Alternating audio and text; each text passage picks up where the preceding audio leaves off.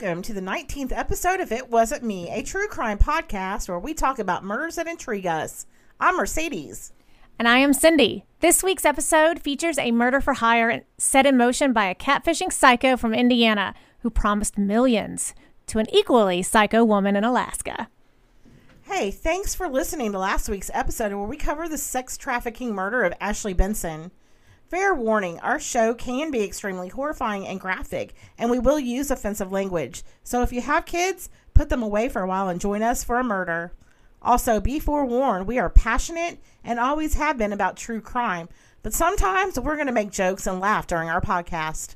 For more information and links to our Facebook, Instagram, and Twitter pages, visit our website at itwasn'tmetruecrime.com. Subscribe to our podcast on your favorite platform and please give us a five star rating. While you're there, leave us a comment telling us which murder intrigues you. And if you like our show, please consider us supporting us through patreon.com forward slash it wasn't me pod. We appreciate our Patreon supporters so more mm-hmm, so very much. Thank you.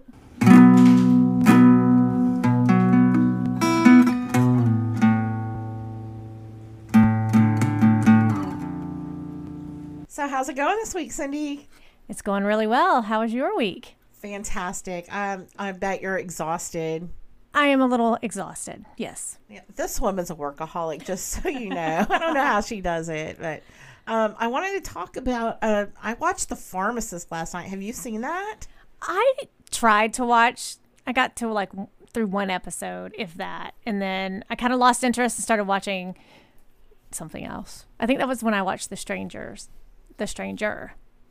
Okay, well, this man, oh my God, he was determined. Like the, the opioid crisis was son. I don't want to give it away, but I know the gist uh, of it. Yeah, so he um he just was dogged and determined to um, address the opioid crisis in his in his parish. He's from Louisiana, and just really reminded me of that show "Don't Fuck with Cats." You know, the internet researchers, because I mean, this man did not give up. It was amazing.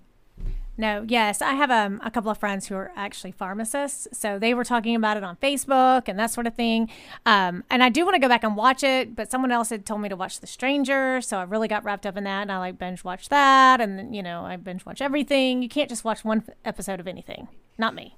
And and that's kind of why I like The Pharmacist because I think it was only three or four episodes, and that's the kind of binge watching I like. I like I like an end in sight, so it was pretty good. Oh, and I did kind of I binged um, Virgin River, which was not true crime, not anything of my norm. It was, I it was I liked it anyway, but I like. Well, that's good. Um, so well, I mean, let's dive into murder, shall we? Let's go. Okay, so this week's murder is a little bit different from everything else. Uh, you know how we try to pick a different region of the United States, wherever. And this week I chose to do Alaska. I don't know, but Alaska. Anyway, it's different from the other murders because this one happened only eight months ago in June 2019. So it's really new and it's not been resolved yet. So we will have to revisit it later. But man, is it bizarre. Well, let's go. Give it to me. Um, what, so you know what? Hey, that we are innovative, creative, and we are at the top of our game. So we're going to give it to you um, before it's even gone to court. um, so we're going to start. I'm going to introduce you to Cynthia Hoffman and her family and friends call her CeeCee. She lived in Anchorage, Alaska her entire life. She attended Service High School, graduated in 2018. That was only, what, a year and a half ago.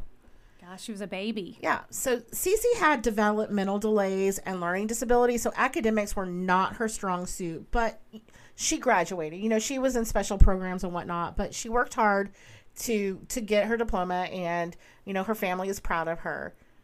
When she got out of college um, i'm sorry college she did not go to college. When she got out of high school she worked with her dad and her dad was a handyman. And she learned how to measure windows. She helped him make concrete. She assisted him with other small jobs. And she actually lived with her parents still and numerous siblings. It was a mixed family. And they even had like kids from cousins. And it was just a huge amount of people living in a little trailer in East Anchorage. She was a typical 19 year old girl. She liked boys. She wanted to socialize with boys. She really wanted friends. I mean, she craved friendship. And so she kind of latched onto this eight, um, 19 year old girl named Denali Brehmer, who I'm going to call Angela because that's what um, CeeCee's family knew her as was Angela. And so Angela, um, according to CeeCee, was her BFF. So they were best friends. So um, CeeCee was very close to her dad, and when he called her on her cell on his on her cell phone June second last summer, and she didn't answer, he knew something was wrong because all of his kids, he said, have cell phones, and they all know that if dad calls, he doesn't care where they are. If they're in church, listen to a holy pastor giving a sermon, or if they're in class or whatever, they need to take his call. That's that's his demand. He became very worried when she didn't answer calls, and and he, I mean, sh- he called his um, his other daughters called, his wife called. I mean, everybody called. They texted. She never replied. So he goes and he he goes looking for her. And this is all on the same day. Yes, this is all June second. He um now a few days before this, CeeCee and her sister had helped their dad get a camper ready for an outing, and June second was their payday, so she was super excited about getting paid. And Heck um, yeah. yeah, so Me too. I'm yeah. excited every time I get paid. right? so you know, her dad knew that she was anxious for this money. Is like you know, she's she didn't show up. They had arranged for a meeting. She's going to meet her sister at the mall to pick up her share, and she never showed up. She did text um, her dad and tell him that she was on the way, but she never went. When she never showed up. I mean, hours went by. It was nighttime. Then it was the next day, and dad and everyone else is freaking out. oh yeah, This- full panic mode. this is not like her. Now she did, you know, she was a little bit um, mentally slow, or I don't know. She she was learning disabled. So, I mean, what do you call that? Not mentally. She slow. just had learning disabilities. Yeah, she de- developmental delays. You know, so she she was very trusting and um So they were probably even more worried about her because of that. They probably knew that, that she was naive or, Yes, you know, and like you said, trusting. So anyone could just say, hey, CeeCee, your mom told me to come pick you up type. type yes, thing. exactly. Oh. Um, so when her family didn't, when she, when she didn't answer any of her family's calls or texts, they really became quite worried, and you know, not replying was definitely out of character for her. For her, they said she was a good girl, and according to her father, the most rebellious things that she did um, included drinking soda and energy drinks. Oh, wow. Now, I am from the South, so I say soda. Some people say pop, but or Coke, but I say soda. I'm a soda girl as well. I'm not sure if her dad said soda or not, but that's what he said in, in my words. But she wanted to make her dad proud, so she didn't do things that were out of character. Um, she basically, you know, did what he asked her to do, and she was happy with that. Now he said that mentally she was much younger than 19, and this made her vulnerable, as you said. She wanted attention from boys. She was eager to make friends, so he was worried that she wouldn't see the red flags if she was in trouble. On um, Sunday, as I said, this is the day that she went missing. He and his family became increasingly worried, and they knew something horrible had happened. They just knew it. So he and his other daughter, who is not that much younger than um, CeeCee, started contacting um, Angela, CeeCee's best friend, just to see if she'd heard anything. And they were they texted back numerous times. Like Angela told Hoffman that um, CeeCee had demanded to be dropped off. That they were together, but she demanded to be dropped off at Polar Bear Park, which is um, which Angela said, you know, she wanted to get out of the car, so I dropped her off there. Um, and then later on, after a series of messages, Angela texts back and says, Is she okay? I still haven't heard from her. Um, I hope she comes home safely. Um, she again texts later, She's my best friend. I'm starting to get worried. Then Angela texts about boys she doesn't trust. She says, um, I don't trust what she said about that guy. I love her too. I want the best for her and I want her to come back home. And then um, she texts back. She won't answer me. I think she's ignoring everyone. And then the one of the last texts that the dad received from Angela was um, said, "I know she will come home safe." So I think maybe he was just trying to comfort her or something. So she sent her a text message about um, guys she doesn't trust. I don't trust what she said about that guy. So She's- did they explain sending that? She's sending that to the dad. So I guess you know they're trying to figure out who she could have gone with, and oh well, she was talking about such and such a guy.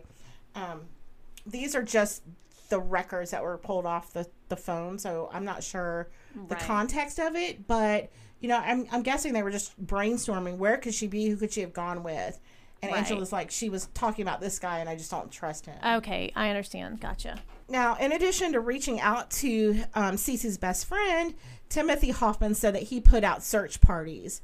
He drove his motorcycle through the woods. He went through um, bike paths. He said he floored it all over town, like he broke speed limit records, um, looking for his daughter. So you know these are pretty salt of the earth people.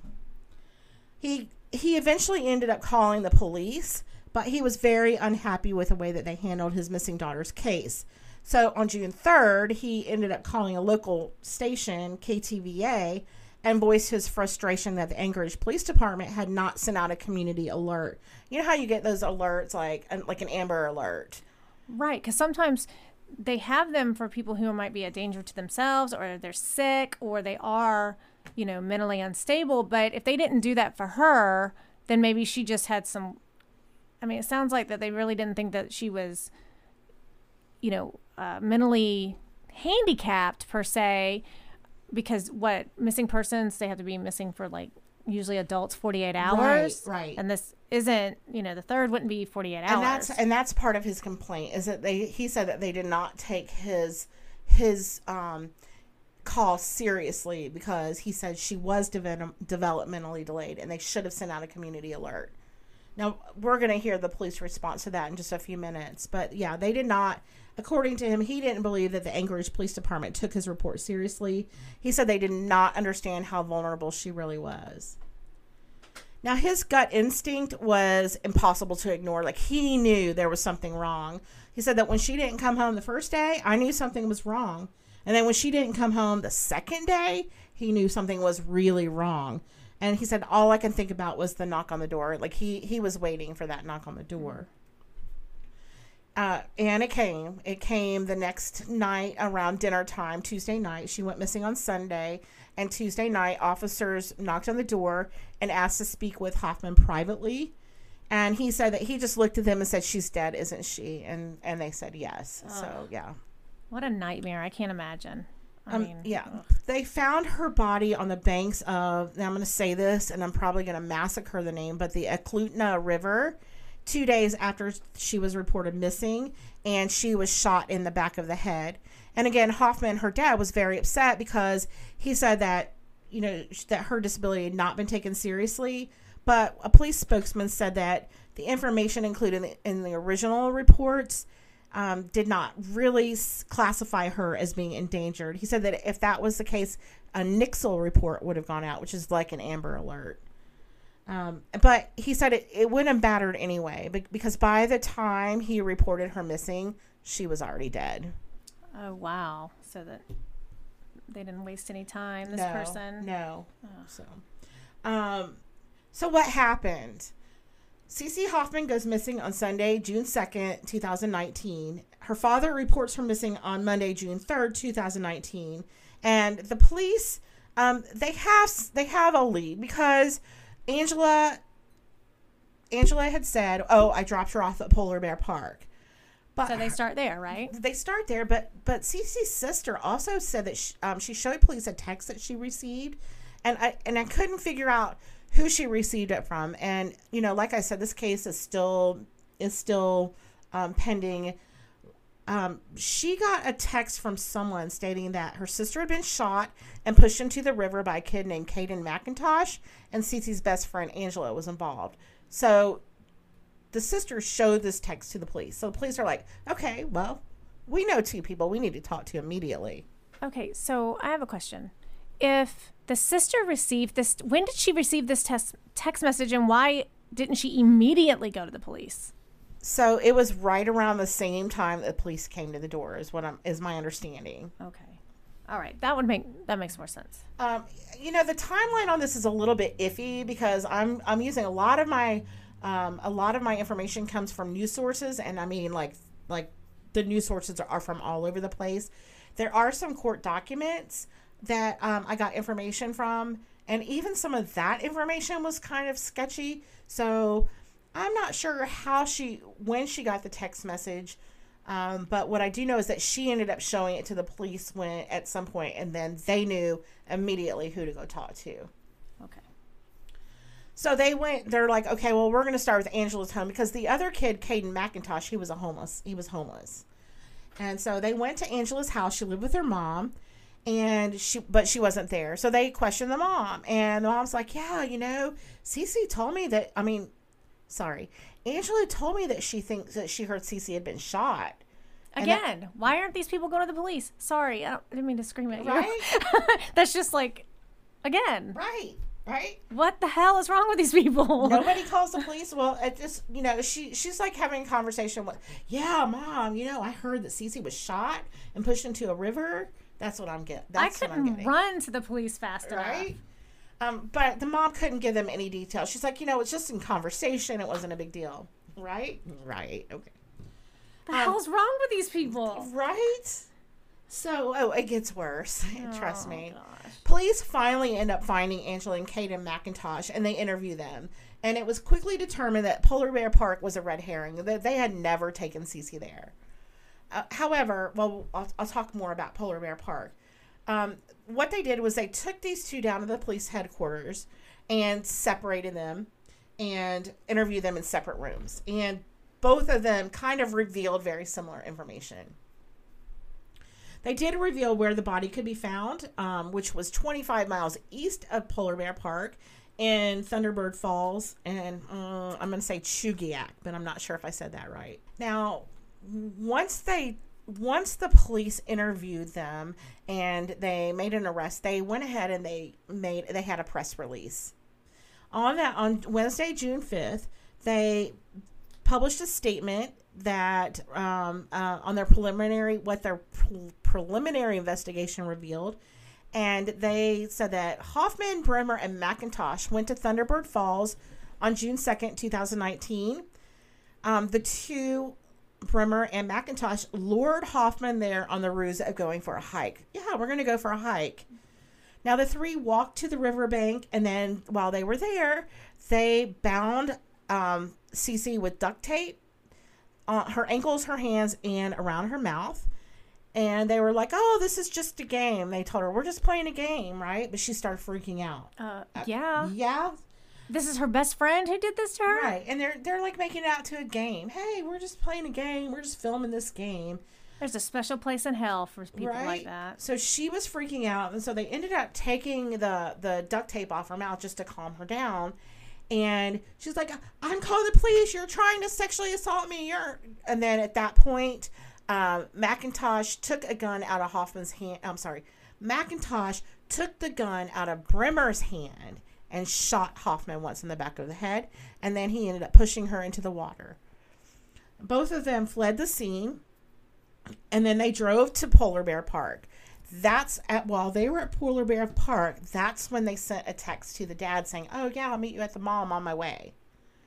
So the police, the phone records would show that the daughter had her phone at Polar Bear Park, Gotcha. Oh, so but she, she, was, never- already dead. She was already dead at that point. Yes.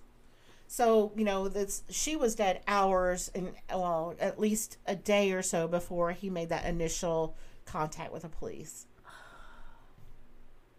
They're fucking pieces of shit. Yeah. Well, it gets worse. Hold Oh, on. God. All right. So they end up taking her belongings and going to a different park where they burned um, her belongings. We'll talk about that a little bit later because they are charged with tampering with evidence. Now, according to the Anchorage homicide detective Brendan Lee, Brimmer told police. Uh, Brimmer is now saying so. Before the ev- that testimony, is it testimony when you're being interrogated? Testimony is when you're on the court Yeah. when you're on the her so police Macin- interviews. Yeah, so McIntosh had told that story. But, Okay. Okay. So now, um, Now here's Brimmer. now here's Brimmer, her best friend. So Brimmer says, "Yeah, we um we were smoking weed in the valley on Sunday, and then on the way back to Anchorage, we stopped at a parking lot near Thunderbird Falls." And um, she said that they all three agreed to duct tape each other and take photographs. CeeCee was bound by her ankles and wrists with duct tape. She also had gray duct tape over her mouth. She started to panic, however, so they removed the duct tape from her mouth and hands, and she began to tell them that she was going to call the police and tell the police that they had kidnapped her and sexually assaulted her.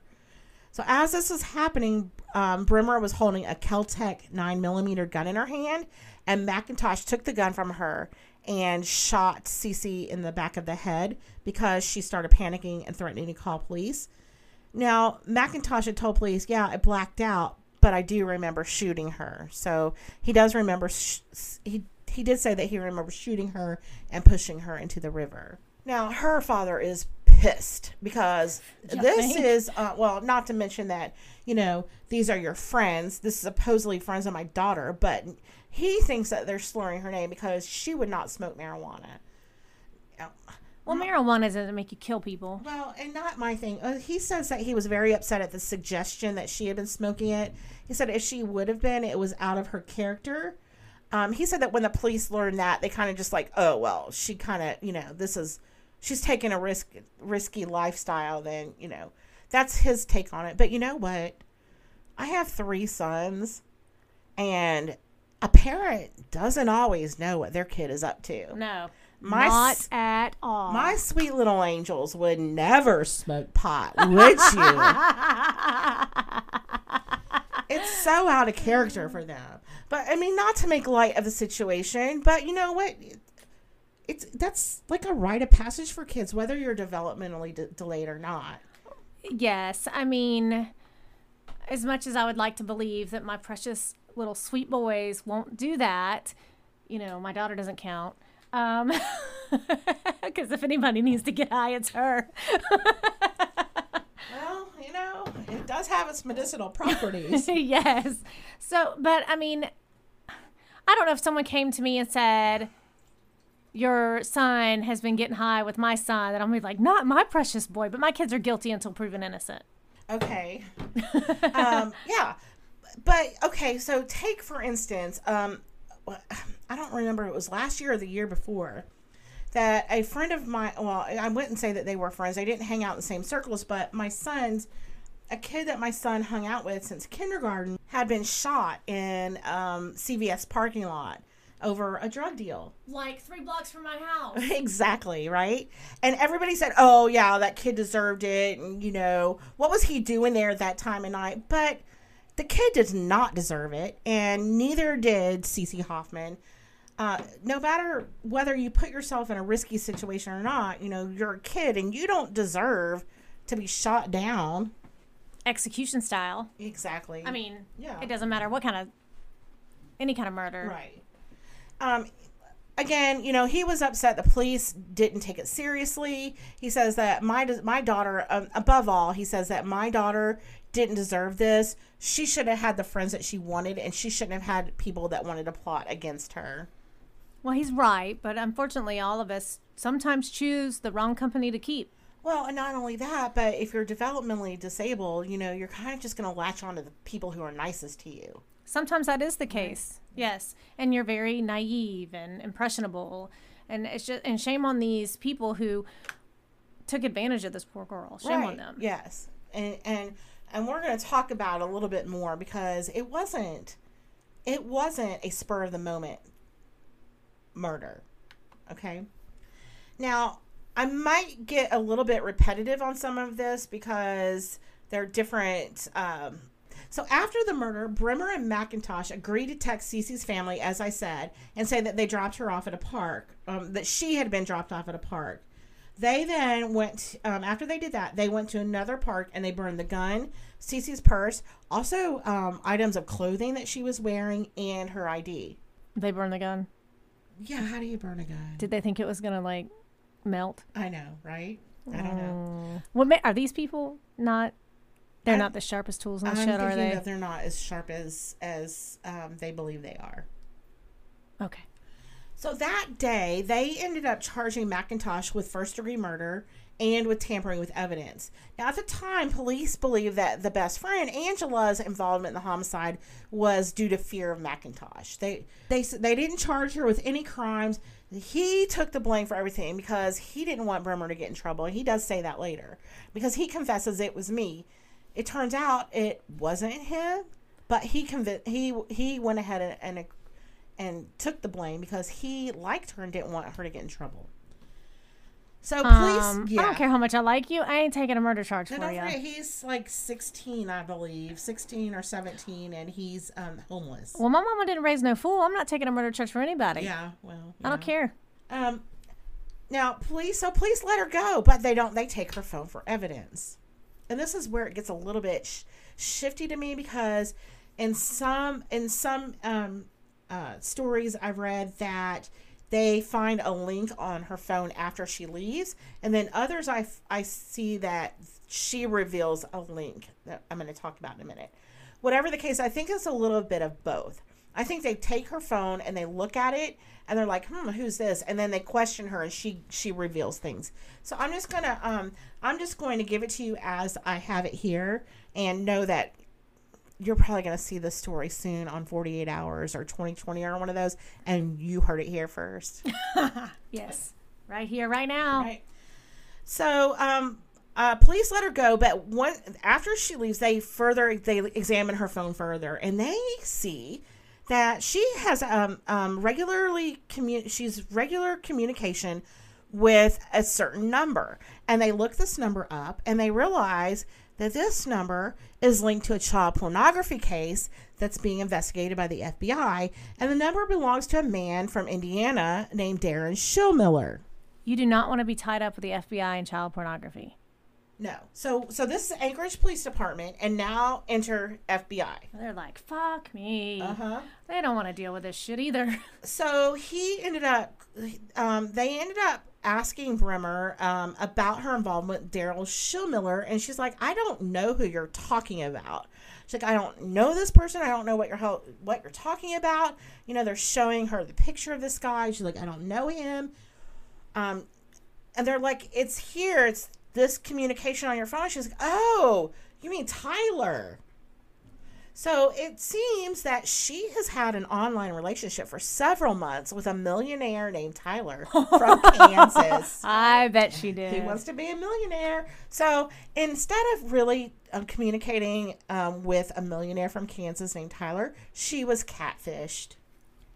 Oh. So catfishing is, or being catfished, that's like the where you trick people into thinking you're someone else or you lie. Kind of like way back when on AOL and people would have like fake profiles. Cindy, I'm learning so much about you. I just dated myself a little bit right there. chat rooms, like you go into a chat room and you could say you were, you know, someone else. Yes. Is that is that catfishing? That's exactly what it is. Catfishing is an online con where someone assumes a new identity in order to seduce a stranger on the internet. It's usually to trap people for money or for other services. Um, it's usually cruel, where the person creates a fake identity, usually to seduce or romance a target. Usually, it's single um, single mothers who are the targets. In this Isn't case. there a TV show? Isn't there a TV show on? It's on MTV. Of course there is. What's It's it on called? MTV. Catfish. There's a there's a That's TV the one show. where they're catching live catfish for real in the river, is it? no, it's on MTV, and it's like this. I don't know his name, uh, and they they like try to um like if someone thinks that they're being catfish, they contact this person and he investigates it. And then they go and they confront the people, and either the people have been catfish or it's like true.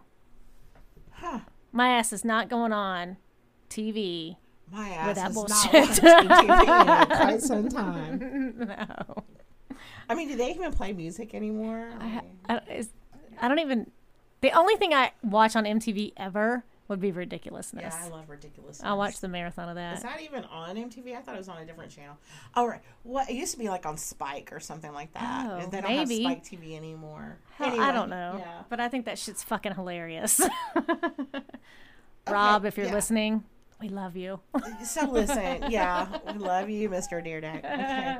All right. So a week after Hoffman's body was found, Anchorage police announced that they also, um, they that they announced that 21 year old Indiana man Schilmiller was accused of producing and attempting to receive child pornography in a federal criminal complaint and was named as a murder suspect along with Angela Brehmer and Kayden McIntosh. Now, how do you how did he do that? Do you ask? When he wasn't even in Alaska.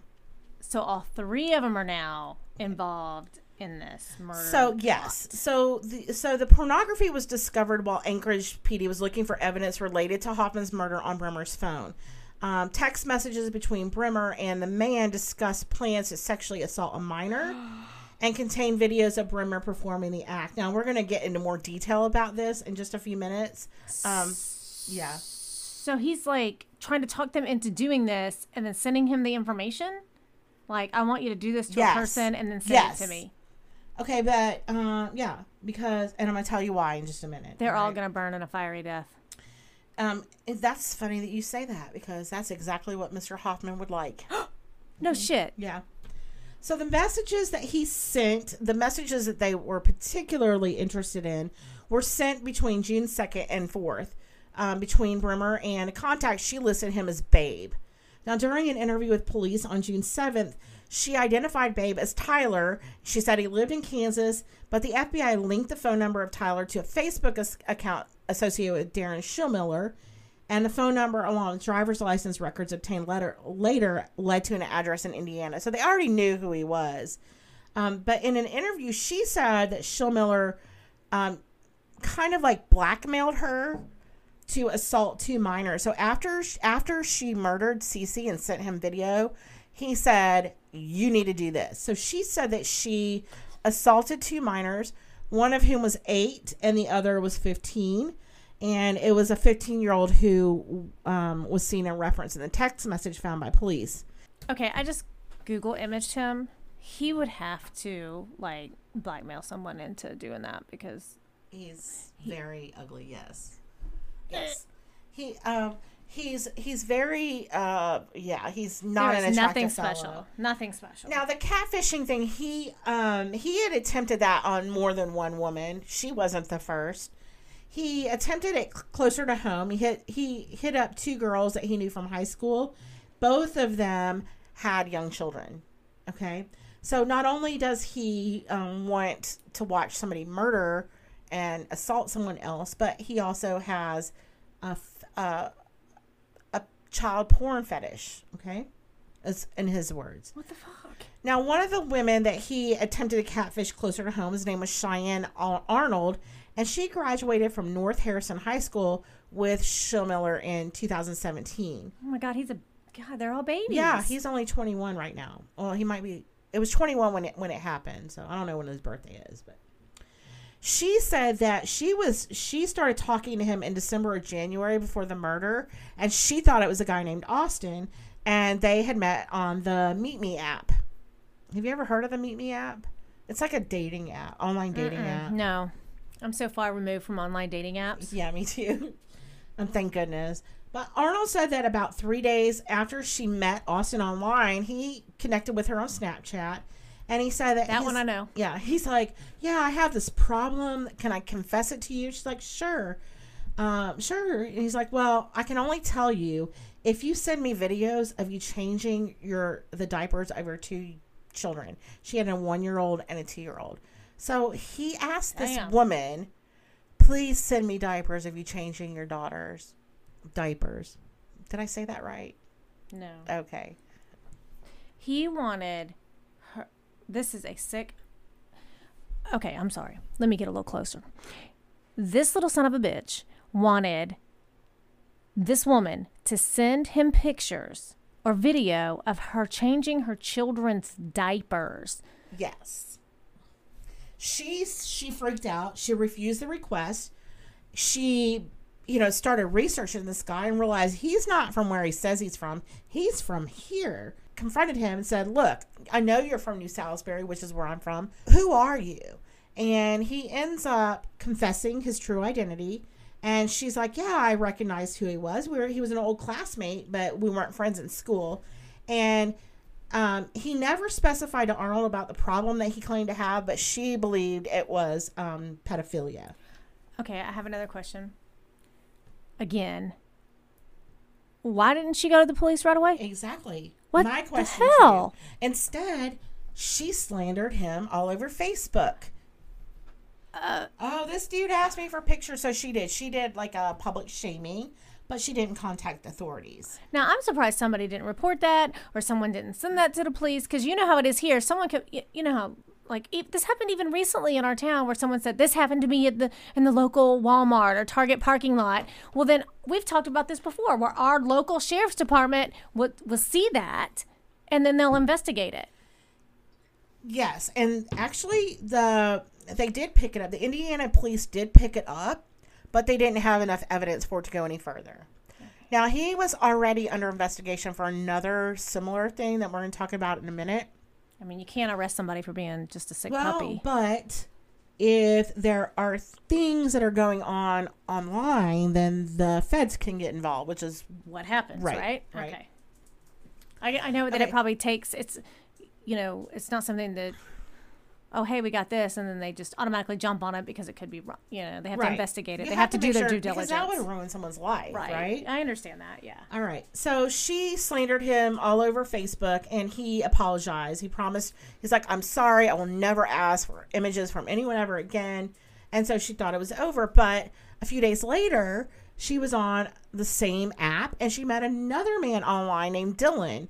And Dylan asked her for the same images. Will you take video of you changing her your daughter's diapers? Shut the fuck up. really? okay, excuse me. I'm so sorry. Pardon my language, but and did she not think, oh, okay, sicko, this is there's not no no. Are all of these people idiots? It appears so. it really does appear so. She said the yeah, internet away uh-huh, from them. right?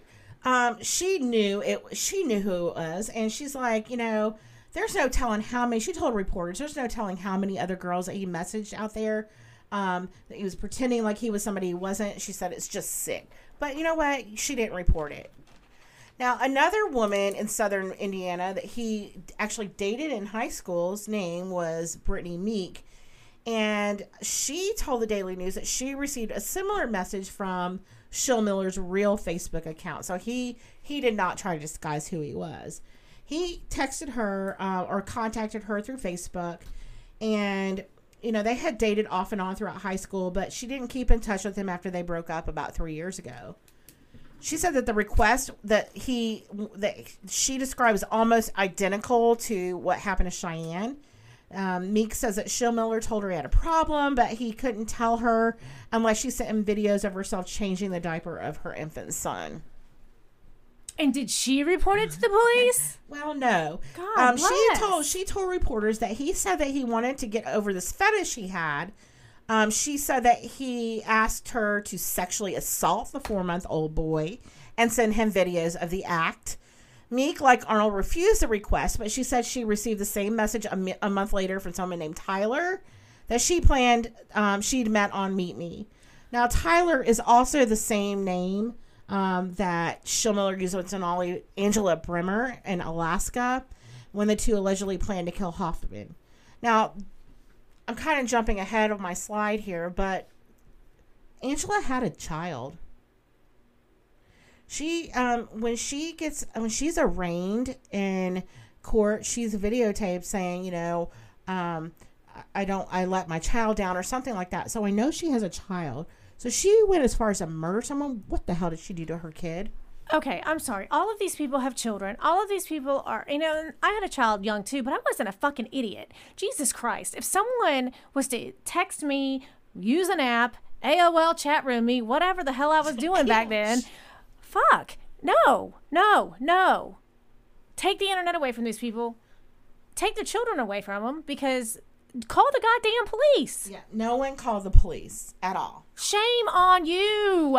Now, federal prosecutors had already already had Schilmiller under their radar because he had previously investigated a woman.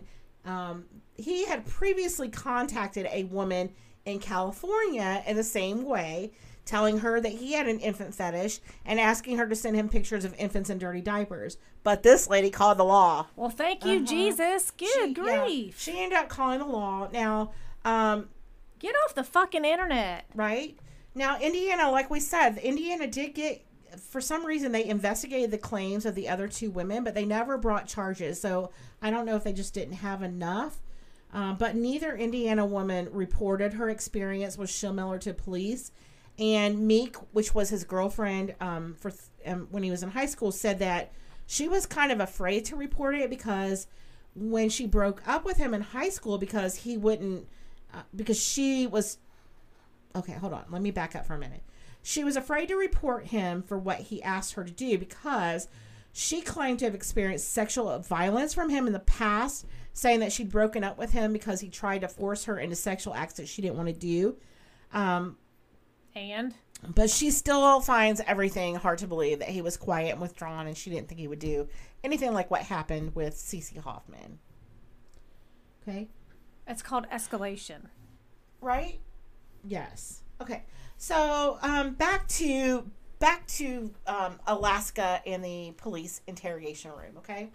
So once Brehmer, Angela Brehmer, realized that th- she had been catfished, I mean, you know, she was taken i mean she was fooled wasn't she what a dumbass anyway she was angry she I once she, she was. once she realized that this dude was not a millionaire and he did not look a thing like the picture that he sent her she opened up to the police and admitted everything that she knew um, and she said that tyler helped her orchestrate CeeCee's murder because he promised her money Brehmer recruited four friends to help her carry out the act because Tyler offered her $9 million to rape and murder someone in Alaska and film it. yeah. Did they film it? Yes, they filmed it. Well, yes, they did film it. Fuckers. Now, I don't know if they filmed the whole thing. You know what? That might be stuff that they're holding back from the public right now, but um, sh- everything was. Oh, I'm going to tell you that afterwards, uh, and I'll tell you what she said afterwards, but. Um, um, she said that Tyler offered her $9 million or more to rape and murder someone in Alaska and film it.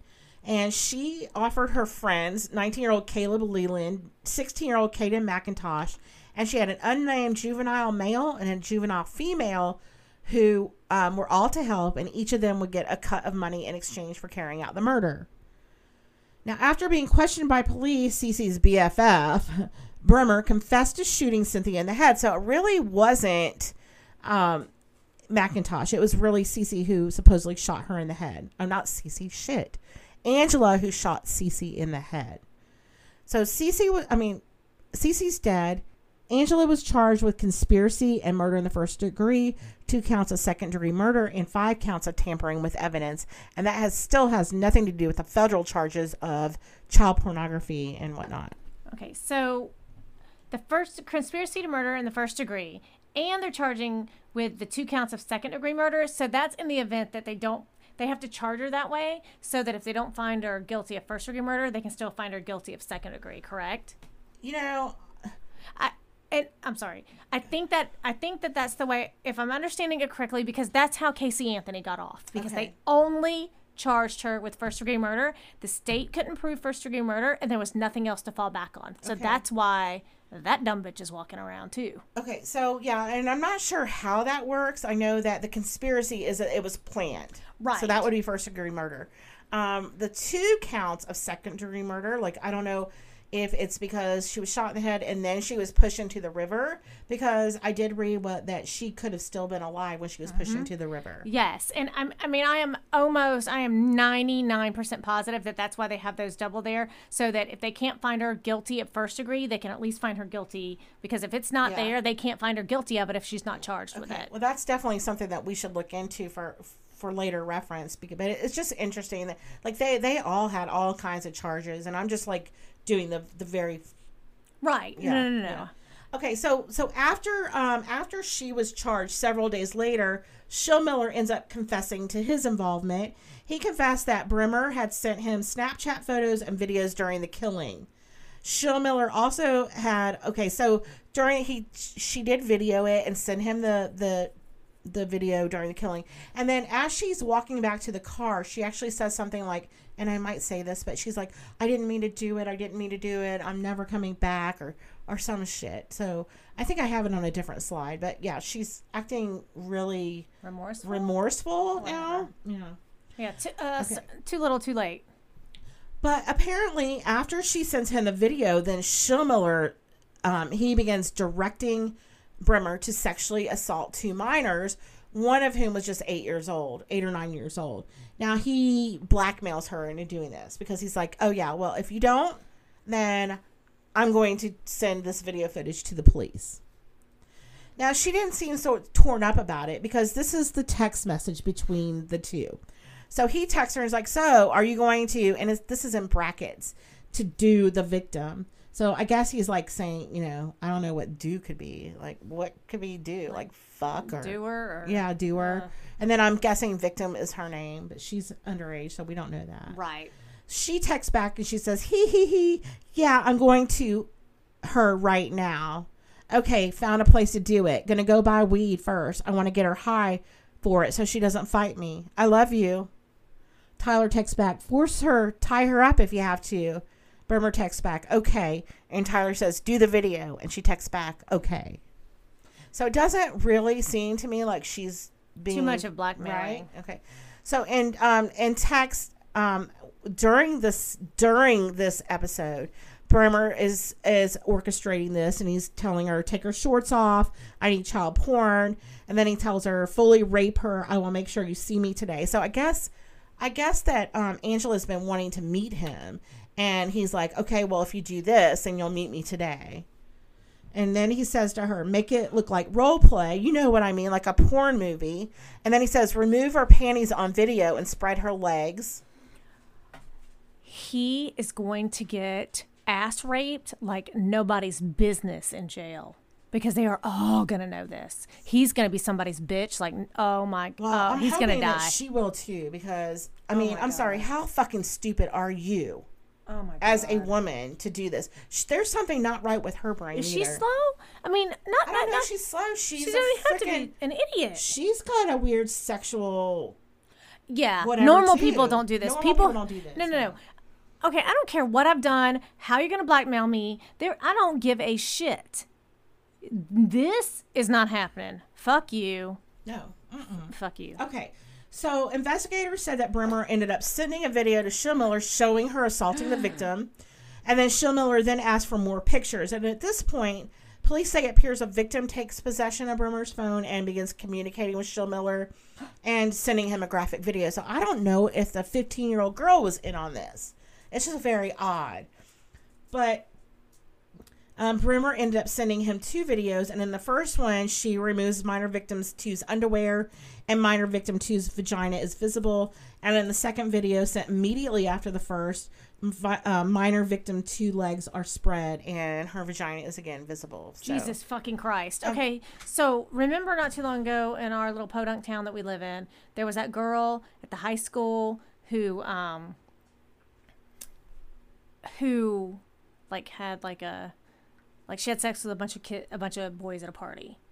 And it was videotaped and she put it out there for everyone and then her dumbass went on Dr. Phil. Yeah, But uh Yes, I, I remember that story. God, yeah. what the fuck? But I mean, she there were those kids, even though they were, you know, just ha- because it was on video, those kids all got arrested, and everyone who shared that video got arrested. With, and, And some of them were minors. and and all of these people involved have been arrested and charged with chi- child porn on top of other other you know conspiracy to com- commit murder. Well, this girl Yeah. who we're talking about got arrested Yeah. too. Yeah. I mean, she was the one who had Because sex with all these. She was drunk it. or whatever. Yeah, but I'm sorry, but ladies, if you're underage and you take a picture of yourself and send it to your boyfriend, that's child porn. Yes. Even though it's you. If you are underage, you can go to jail. And not only that, even worse, be branded as a sexual offender for the rest of your life. Yes, and nothing on the internet. The internet is forever, forever. The Library of Congress archives every single tweet. So if you tweet something and you delete it, Library of Congress still has it. And same with Snapchat and all these other stupid things. Because every time you put post up a picture to Snapchat, even though you think, oh, it disappeared in 10 minutes, no, guess what? Snapchat owns it forever. And the federal government has a little thingy thingy thing that they can put into your phone and get all your Snapchats. Yes, that's for that's real life. Well, and not only that, people, but your Snapchat, somebody can do a screenshot of it and oh. save it forever, okay? That actually happened to someone I know who used to be a teacher who sent a picture of his wee little Willie to a 15 year old girl and lost his job because he thought it would disappear in 15 seconds. Well, he was an idiot. So, but you know what kids are doing? Because if you Snapchat something, it, t- it lets you know that someone, oh, someone Snapchatted your picture or whatever. They're taking pictures with their friend's phone or someone else's phone. So then they have it that way. And it, yeah, it might disappear on Snapchat, but someone's got it on their phone because they just took a picture of it and you don't even know it. Well, and then people send it. It goes viral. Oh Lord. They airdrop that bitch. Well, okay, so obviously there's a lot of digital evidence here, Yeah, right? so because these people sorry. are what what are what do we call this generation? Are they millennials? This is not millennial. This is our technology generation. They're like everything is documented for them. Aren't are they, millennials? millennials? Maybe they are- Millennial is like millennial is like eighty two because Jonathan is like Okay. Okay. He's yeah, like, I'm think, not a I think millennial. my son's a, a millennial too. Okay, well, whoever you are, if you're listening and you're a young person, stop. All right, because they have digital evidence, and I'm glad because these people need to burn in hell. Um, there's digital evidence and statements that show Brehmer was communicating, sending videos and photographs to Schmiller at his direction of the events surrounding the incident and throughout the duration of the event, according to the bail. Now, he on his bail memorandum, they said that um, there was no indication that Hoffman was sexually assaulted. Generation Z is who we're talking about. Okay. millennials are from millennials are from eighty one. Guess what, hubby? You're a millennial. Um, oh my god, I can't believe millennial. millennials are eighty one to ninety six, and then Generation Z. Okay. Okay. All right. So if convicted at trial, because remember that this has not gone to trial yet, um, the defendants being charged as adults could face up to 99 years of imprisonment for each of the murder charges, the conspiracy to commit murder charge, and the solici- solicitation to commit murder charge. Um, says that Brehmer and McIntosh could face an additional five years in prison for t- each tampering with for each of the tampering with evidence charges. So each thing that they tampered with is a five year charge.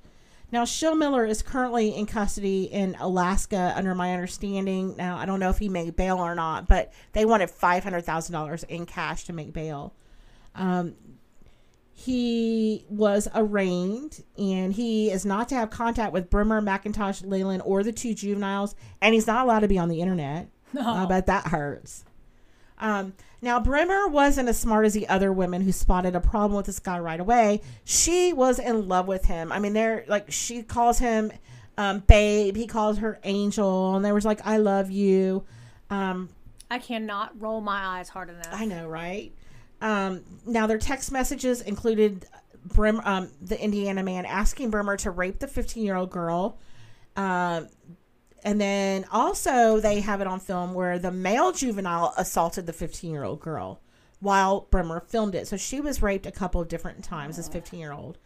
Now, in addition, detectives found images of Brehmer sexually abusing the 15 year old girl, which is what we sh- talked about a minute ago.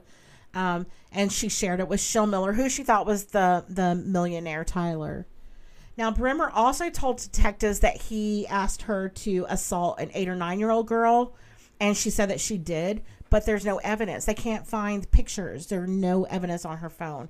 So I don't know who filmed that one, but um, she's not charged with it because they don't have the evidence. Now, the feds are charging both Brehmer and Schilmiller with child porn charges, and um, they are not, but they're not. The federal government's not getting it um, in on the murder charge. They figure they're going to leave that to the state because it's harsher penalties. So, because you didn't say anything, I'm assuming they didn't sexually assault um, Hoffman. There was no CeeCee? evidence of that from what I found, and actually in the bail memorandum, and it clearly said that there was no evidence that she was she had been. Now there were clothes that they burned, but I don't know if that meant she was sexually assaulted. Yeah. Um, you know, maybe they freaked out. Maybe they had planned to do it and freaked out because as we're gonna, as I go further, I'm not finished yet Okay. with the revelations, but oh my God, really?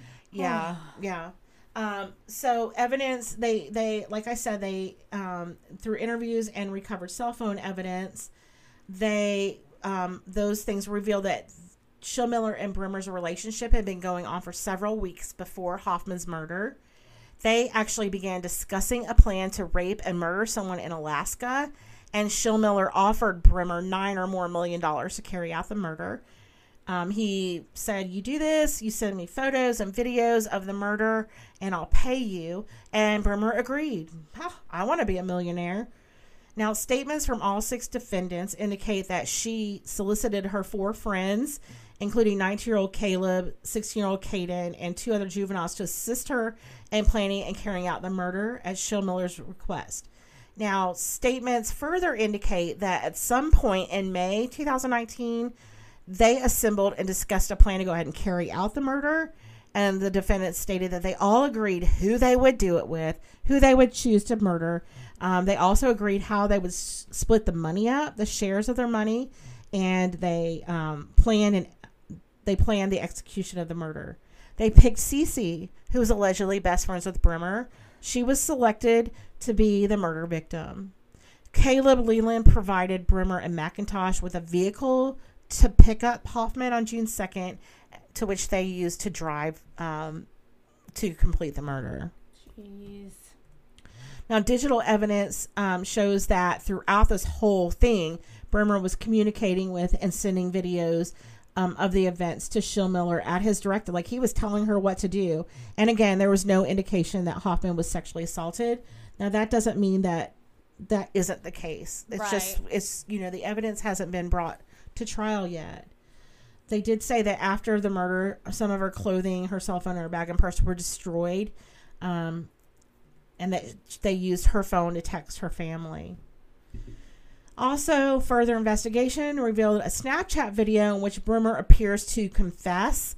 So she confessed that um, after it happened. So Brehmer was re-interviewed by detectives on June 7th, and she ultimately ad- admitted to them that she had been solicited by Schilmiller to commit the murder, and that they planned it. Once she realized that she had been, um, and she once she had realized that she had been catfished, she opened up and told them everything. Now, on June 8th, detectives interviewed Caleb Leyland, and he admitted to knowing that Tyler had offered to give Brehmer $9 million to kill Hoffman. He further admitted that they all agreed Hoffman would be the victim and that he lent his car to Hoffman, um, I'm sorry, to Brehmer after being told that they were going to pick up Hoffman and kill her. Now, Leyland indicated that he- for this, he was going to get 500 grand. Uh, oh, yeah, 500 grand. Sure, you can borrow my car. Huh. Now, the sad thing, um, Schilmiller admitted to knowing to authorities that Hoffman was best friends with Brehmer. That's why he further admitted to telling her, kill your best friend. Jeez. Um, so he and Brehmer had been planning a murder for three weeks. Again, um, that he he chose Hoffman as the victim. He informed investigators that Brehmer had been communicating with him throughout the murder and was sending him chap Snapchat, chap snap, yeah, yeah, um, and videos of Hoffman tied up and of the body afterwards. And he admitted to convincing Brehmer that he was a millionaire and that he would pay her millions of dollars to kill Hoffman. He further admitted that he and Brehmer discussed murdering someone else after Hoffman, but they en- eventually abandoned that plan. But he still blackmailed her into raping two people. He was arrested by federal agents for a different matter, um, and he's in cu- he was in custody in Indiana for a while before they extradited him. Email. He also made a text with her after after the rape. He said, "I will never make a deal with you in the first place." Oh wait, no. He says, "I regret that I ever made a deal with you in the first place." He says, "We can meet, but once I see a cop, I'm telling him or her that I made you rape people and killed and you killed for me. I don't even deserve you." I still want kids, but I can't because I have a child porn fetish I'm trying to get over. I have a rape fetish I want to get over, so I can never get help or be in a Hallie. He wrote Hallie, but I think he meant healthy relationship. He's a sick motherfucker. Um, let's see. They he was charged with production of visual depictions of minors engaged in sexually explicit conduct and attempted receipt of visual depictions of minors engaged in sexually explicit conduct. Mr. Hoffman, the dad, he he says that he has nightmares every night. He says he says, you know, I hear her calling my name, daddy, daddy, daddy, over and Oh. over and over. And he's like, there's nothing I can do about it. But he he has been sure to show up in court um, for all the arraignments. Um, he said that at McIntosh's arraignment, he let the words slip out. I hope he goes straight to hell, which is kind of what you said earlier. Um, through it all, the community gathered around the Hoffman family. They really supported them. They helped raise money Um, there was a concert fundraiser to help with expenses. They raised more than $1,200 in just four hours. Um, for Hoffman's funeral, a motorcycle procession began at the American Legion and moved through town um, to the Cremation Society. And then more than 150 close friends, family, and community members met to share their memories of their daughter, sister, and friend. And her sisters reflected on their memories, and her younger sister sang a song to bid farewell. And you know, the family says they'll always remember her spirit. Just, just really, really sad. Now, six people have been charged with her death. Um, Miller, Brehmer, 16 year old gunman Kayden McIntosh, 19 year old Caleb Leyland, and two unnamed juveniles. And authorities say that they have no idea when they're going to, how they're going to charge the juveniles. They're not sure yet. Um, but their next, they they had a court hearing that was, um, what do you call that when a court hearing is? Oh, continuance on January 28th. The next court date is not until April. So we'll have to definitely, um, you know, keep in touch with this one and, Yeah. and kind of Wow. give some details along the way when we learn them. So that's it, guys. Um, thanks for listening. I really hope you enjoyed this week's murder. I mean, it's horrific as it is, you know, it's just so bizarre. But we really appreciate sharing our passion with you. And we thank you for your support. And if you'd like to support us even further, please subscribe to our podcast. Give us a five star rating. Um, leave us a comment. We haven't we haven't really gotten any comments yet. You know what? Correct me if I'm wrong on pronunciations or whatnot. Um, your subscription and ratings are essential to our success. They help push us up the charts. You can do this on your favorite platform. And for more information and links to our Facebook, Instagram, and Twitter pages, visit our website at itwasn'tme.truecrime.com. Yes, thank you, Mercedes. We are so grateful to spend our time together to share our murderous stories. Thank you so much for listening and supporting us. We'd like to thank our Patreon supporters. They are the extra. You too can become one of our beloved Patreon patrons by signing up at patreon.com forward slash it wasn't me pod. Subscribe to our podcast and leave us a rating. And thanks again, guys. And remember, it, wasn't, me.